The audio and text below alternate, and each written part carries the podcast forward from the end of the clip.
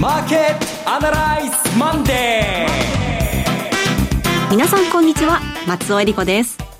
マーケットアナライズマンデーをお送りします。パーソナリティは金融ストラテジストの岡崎良介さんです。岡崎良介です。今週もよろしくお願いします。よろしくお願いします。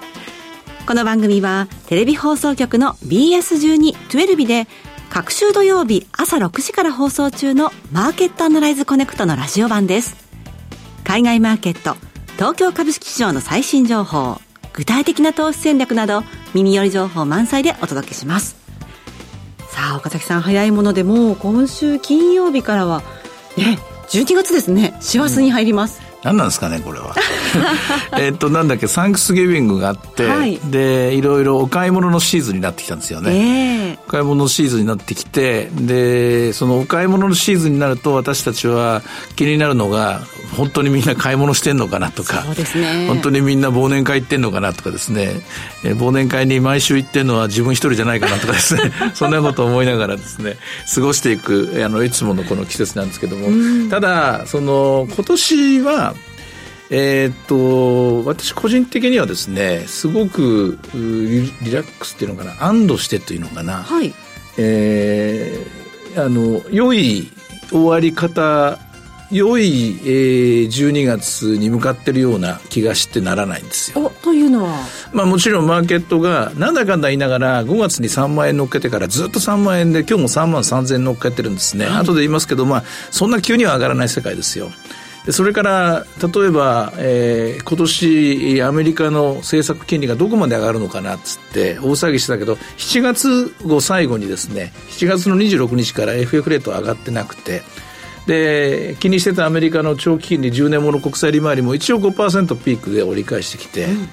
でそして株価の方はあれだけみんな下がる下がる下がると言ってたものが今年1年かけて、えー、去年失ったものをかなり取り戻したんですアメリカでも。かなり取り戻したんです。でいい、あの弱気に見てた人下がると思ってた人にしてみると当てあの当てが外れたのかもしれませんがマーケットの関係者全員にあの共通するのはですねあの意外な意外にいい1年だったんじゃないかなっていう感じするんですね。でもちろん日本株を専門にやってる人は日本の中国株もダメだったとか言うけれどもあれは裏を返せばですね逆に来年チャンスが来るみたいな世界だと思うし、はいまあ、いきなりあのなんかあのいっぱい喋っちゃいましたけども、はい、まあ、そういうことを考えながら12月を迎えようとしているところでございます。はい、その12月がどうなっていくのかも今日も伺っていきましょう。この番組は株三六五の豊トラスティ証券の提供でお送りします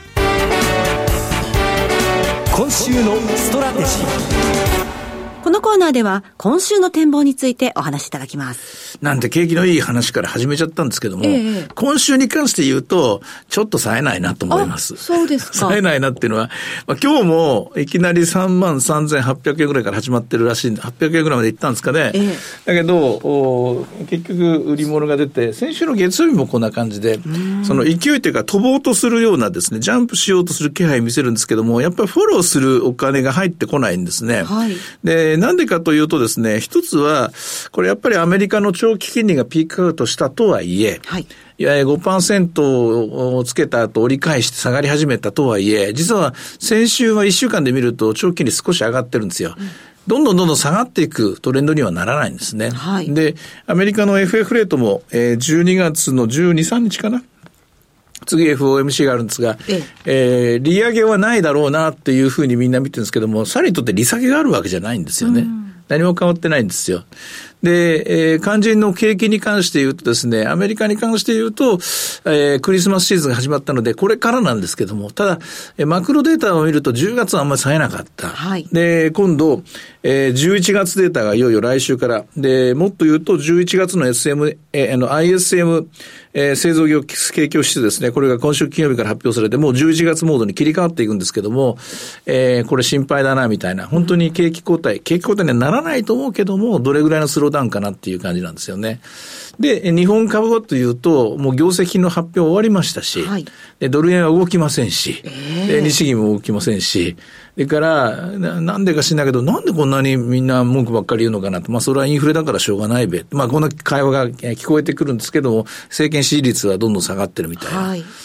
これまあもっといいところ評価してあげたいんですけどね、私は日韓関係の関係の改善っていうのは今年最大のですね、プラスポイントだと思ってますけれども、まあそれはともかくとして、こういう状況ですから、日本株をさあ行け、さあ行け後ろから押してくれる材料が今週もですね、今週もないんですよ。うんで、来週になればですね、12月の S q がありますから、はい、またこれ、えー、ちょっとした需給の歪みから上に引っ張られたり、下に押し下げられたりするケースもあるんですけども、今週はというと、決めてなしという一週間で、はい、で、どちらかというと、早、高く始まった分だけ、一週間、えー、あんまりつまんないなっていう感じの相場になることを、これを覚悟しなきゃいけないところだと思います。はい。さりとて大きく下がる要素もあまりない。ないと思います。で、アメリカに関して言うと、もう、大体まあ半分ぐらい結論が見えてきたと思うんですけども、やっぱりそう簡単に金利は下がらないわけですよ。はい。そう簡単に金利は下がらないし、で、そう簡単に景気は悪くはならないけど、そう簡単に景気が良くはならない。業績が華々しく回復することもないわけですね。となると、あの、株式の王道を行く投資、王道を行く投資というのは、例えば業績がいいからこの会社を買うとか、うん、不当に安く放置されている株を買うとかですね。こういうものっていうのはなかなかお金が今週もまた集まりにくいので、はい、で、逆に言うと、とりあえず何か買っとこうかなと思って、みんなあの7頭の馬といいますか、大きな株にお金が入ってしまうみたいな展開で、今週も続くでしょうから、えますますもって不安定な感じが否めない一週間になると思うんですね。うんまあ、だけどこれも相場ですなんでね、うん、あの、存在を否定してもしょうがないので、これはこれで、えー、気長についていくしかないかなと思います。アメリカについて言うと、えー、やれることはそんなにないです。あの、あの、一日にして一週間にしてガラッと変わることもないでしょうし、はい、えー、次の FOMC、そして次の雇用統計、こういったものを見ていくしかしょうがないのでね、あの、一朝一夕に何も変わらないと思います。日本株に関して言うと、えー、戻ったところ売りなんだ、売りなんだなと。で、来週またチャンスがあるからっていうので、慌てて高値掴みしないように気をつけましょうね、ぐらいのアドバイスしか、すいません、できません。あ、そうですか。はい、こういう冴えない時というのは、冴えなそうだなと思う時っていうのは、岡崎さんはどういうふうに投資をこうしていくんでしょうか？あ、あの、あれです。データの整理とか。はい。あの、下働きをします。下働きっていうか、えー、で、伝票整理とかですね、えー、えー、帳簿付けとかですね、はい、そういう、あんまり頭の使わないことやるのが基本なんですけれども、ただ、えっ、ー、と、こういう時だからこそ、えー、皆さんにお勧めするのは、はい、例えば、あの、私のお話を聞いてくださる方はですね、やたらと日にちにこだわる人だなと思うと。思うんですよ。つまり、7月31日が高値だったとか、株の。10月19日が、えー、金利のピークだったとか、あるいは10月20日から原油価格が下がり出したとか、から FOMC が前回11月1日だったとか、あるいはその前が9月に、えっ、ー、と、その前が9月20、20日だったとか、7月が26日だったとか、すごい実は日にちっていうのをものすごく気にするタイプなんですよ。確かに岡崎さんのお話には何月何日ってよく出てきますね。で、何月何日とか、ざっくりとか何年の何月とかですね。はい、あれ何やってるかっていうとですね、そこをスタートとしてもう一回測り直すんですよ。これあの、終わりない戦いを、終わりない旅をしてるようなものですから、マーケットって。大概みんな年初来とかですね、はい、今年のスタート11月3日からとかっていう測り方、あるいは去年の年末からとか、あるいは、えー、四半期で見たら9月末からっていう、そういう測り方をするんですけども、それが、それはそれで、あの、よくやる大事なやり方なんですけども、私がいつも見るのは、例えば7月31日高値をつけてからずっと株が下がって戻している。この中で SP500 はほぼほぼ前年戻した。アメリカの大型成長株は逆に新値を取った。なのに中古型株は戻っていないとか。とか、まあ、そういうのを見ながら、その事実を見るとですね、あの、何も言語化しなくても、言葉にしなくても、もうメッセージと伝わるじゃないですか。例えば、中古型株を押してた人間がいたとしたら、お前間違ってんじゃんと。少なくとも10、あの、8、9、10、11の4ヶ月間間違えたねってもう、その絵を見せれば、もう一目瞭然じゃないですか。あるいは10月19日から、金利が低下し始めました。金利が低下し始めたら、株が1週間くらいで上がりました。で、その後の勢い見ると、明らかにソックス指数が一番強いわけですよ。見ろ、やっぱり、今、えプラス方向にアクセルを踏んで行こうとしてるのは半導体じゃないかっていうそのを見せれば、はい、これ反論できないんですよ、それ、えー、そういう作業をひたすらやります。ほじゃあ、冴えない1週間ほど忙しそうですね。冴えない1週間ほど時間を変えて、例えば丸月ペケ日これがあって、あの日から見ると誰が勝ってると。はい。ということばっかりやってます。だから今回今やってるのは、えー、今やってるのは、一連の今の言葉もそうですけども、FOMC が近くなってきたので、前回の FOMC をスタートとしてどう変化してるかと。あるいは前々回をスタートして、今回の場合は、あの、セップと呼ばれている見通しが発表になりますから、前回の9月20日に出されたセップありましたけども、あそこから見て世の中どう変わったのかっていうのを、うん、そういうのを、えー、今週来週と調べれるという、そういうことになります。なるほど。えちなみに先ほどから FOMC の日程ね、出てきてますけれども、12月の12、13ですか。はい FOMC5 には、今度はどんな展開があるでしょうか ?FOMC の今回の一番の注目点は、潜在成長率という、えー、ドットチャートと、それから中立金利というドットチャートが両方とも上がってくるかどうかです。で両方とも上がってくると、これは長期金利はもうなかなか下がらないということです。うん、だけど、これ両方とも上がってくるってことは、FRB が成長率がアメリカの潜在成長率が上がった、はい、金利が多少高くても大丈夫だっていう太鼓判をしてくれたんですよ。太鼓判をしてくれたってことは何が起きるかっていうと、これは景気後退ないっていうことですよ。FRB が景気後退がないぞと、えー、ケツ叩いてくれてるようなもんですよ。だから、あの、それは、ななんて言いますかね、金利が下がらないっていうので、金利に敏感な、金利が下がってほしい株には良くない話なんだけども、あ、それならそれで戦い方はあるっていうのがあるわけです。逆に潜在成長率も上がらないし、中立金利も上がらないっていうことになると、これは私は逆に心配なんですよ。つまり、今までずっと過去3年間ぐらい3.1%ぐらいの成長あったんですけども、彼ら1.85と見てるわけですから、うん、1.85になるんだったら、これから今まで儲けすぎた分吐き出すはずなんですよ。ええ、ということは、これからしばらくの間、景気が悪い時代が1年か2年続くのかっていうのと同じメッセージになりますから、はい、逆に今回上げてくれなかったら、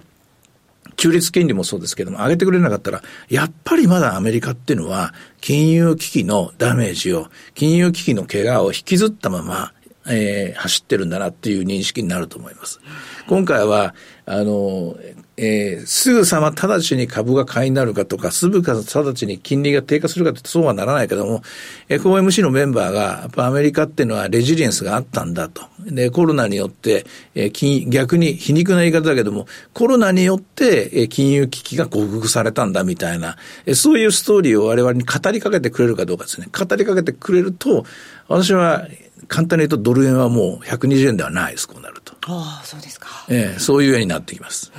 それぐらい重要なメッセージをいろんな角度から教えてくれるのがこの見通しであって、フォワードガイダンスというやつなんですけども、まあ、そこを見たいと思っているので、えー、それに向けて今、えー、準備をしているところです。FOMC は2週間後ですからね、はい、ちょっとそこを見据えてという1週間になっていきそうです。さあ、では今日の株三六五の動きはいかがでしょうか？はい。えー、先ほども言いましたけども、今日は、えー、ちょっと冴えない展開っていうか、えー、つまんねえやつだなっていう、チコちゃんに叱られる展開なんですけども、寄り付きが731円で、その後809円まで上がった後、465円まで下がりました。現在486円。こんな感じだと思います。はい、1週間を通して。ただ、3万3000台は維持できるでしょうし、で、意外かもしれませんが、先週も3万3000割れてないんですよ。これは、えー、過去、えー、今年の、えー、7月ぐらいから3万3000円台、3万3700円までテストしましたけども、そのために短目に終わって3万2000台まで落ちるんですけども、今回初めてなんですよね。だから、相場は今何をやってるかっていうと、3万3000円台の値固めをしているのだと、まあ、そんなふうに解釈してもらえばいいと思います。はい。いろいろ展望していただきました。各週土曜日朝の6時から BS1212 で放送しています。マーケットアナライズコネクトもぜひご覧ください。また、Facebook でも随時分析レポートします。以上、今週のストラテジーでした。ではここでお知らせです。株365の豊トラスティ証券から岡崎良介さんが登壇される YouTube から飛び出しての無料の少人数制セミナーをご案内します。まずは今週末です。12月2日土曜日、東京で開催。岡崎良介の投資戦略セミナー in 東京です。そして翌週12月9日土曜日、東京で開催。マーケットディーパーリアルセミナー in 東京。ともに12時30分会場、1時開演です。講師はこの番組でおなじみ岡崎良介さん。進行は大橋弘子さんです。プログラムは岡崎さん、大橋さん、お二人によるクリック株365を活用した投資戦略。そして、岡崎さんが現状分析から具体的な投資戦略、ウェブツールを使った Q&A も合わせて、たっぷりとわかりやすく解説します。また、マーケットディーパーリアルセミナーでは、セミナー終了後、人数限定でコーヒーを飲みながら楽屋で直接お話ができる特別企画、楽屋アフタートークもあります。さあ、岡崎さん、今週末、そして来週末、東京ですね。はい。もう資料は作り始めています。もうテーマは2024年に移っていて、もちろん、えー、2日のセミナーも9日のセミナーも、えー、特に9日のセミナーがそうですけども、FOMC に直前ですからね、えー、まあ何があるかということは、ある程度不確実性はあるんですが、それも加味して、もう資料は今作り始めています。で、作り始めていて、えっ、ー、と、毎年年末同じような仕事をしてるんですけども、あの、今回は、えー、大体の基本的な絵は描けました。はい。前半はこんな感じだろうなっていうのは描けました。うん、で、後半がわからないのはやっぱり大統領選挙です。そうですね。これがあるので、まずは来年の前半に照準を絞ってですね、戦略を固めていこうかなと。まあ、そういう話になると思います。あの、そういう意味じゃかなり具体的な話になって、えええー、意見の合わない人は聞きたくねえよってですね、なるかもしれないので、はい、なるかもしれないので、あの、ちょっとそこ心配なんですけども、かなり込み入った具体的なところまで話をしていこうかなと、今は思っております。はい。えー、来年の前半のビジョンをね、見に、ぜひいらしてください。はい、入場は無料です。定員は12月2日東京が50名、そして12月9日の東京は80名です。応募多数の場合は抽選となります。なお、今回のセミナー受講は、セミナーに参加されたことがない皆様を優先的にご案内させていただきます。どうぞふるってご応募ください。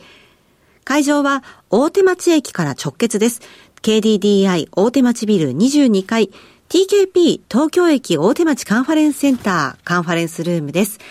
12月2日の会場は 22D、そして12月9日の会場が 22E です。お申し込みお問い合わせは、豊かトラスティー証券セミナー情報ページより、ウェブからお申し込みください。締め切りは、今週末12月2日開催分は、今週木曜日、11月30日木曜日の正午までです。そして、12月9日開催分が、12月7日木曜日の正午までです。応募状況によっては締め切りを前倒しする場合がございます。貴重な機会ですので、お近くにお住まいの皆さんぜひ振るってご応募ください。なお、ご案内したセミナーでは、紹介する商品などの勧誘を行うことがあります。あらかじめご了承ください。以上、株365の豊かトラスティ証券からセミナーの情報でした。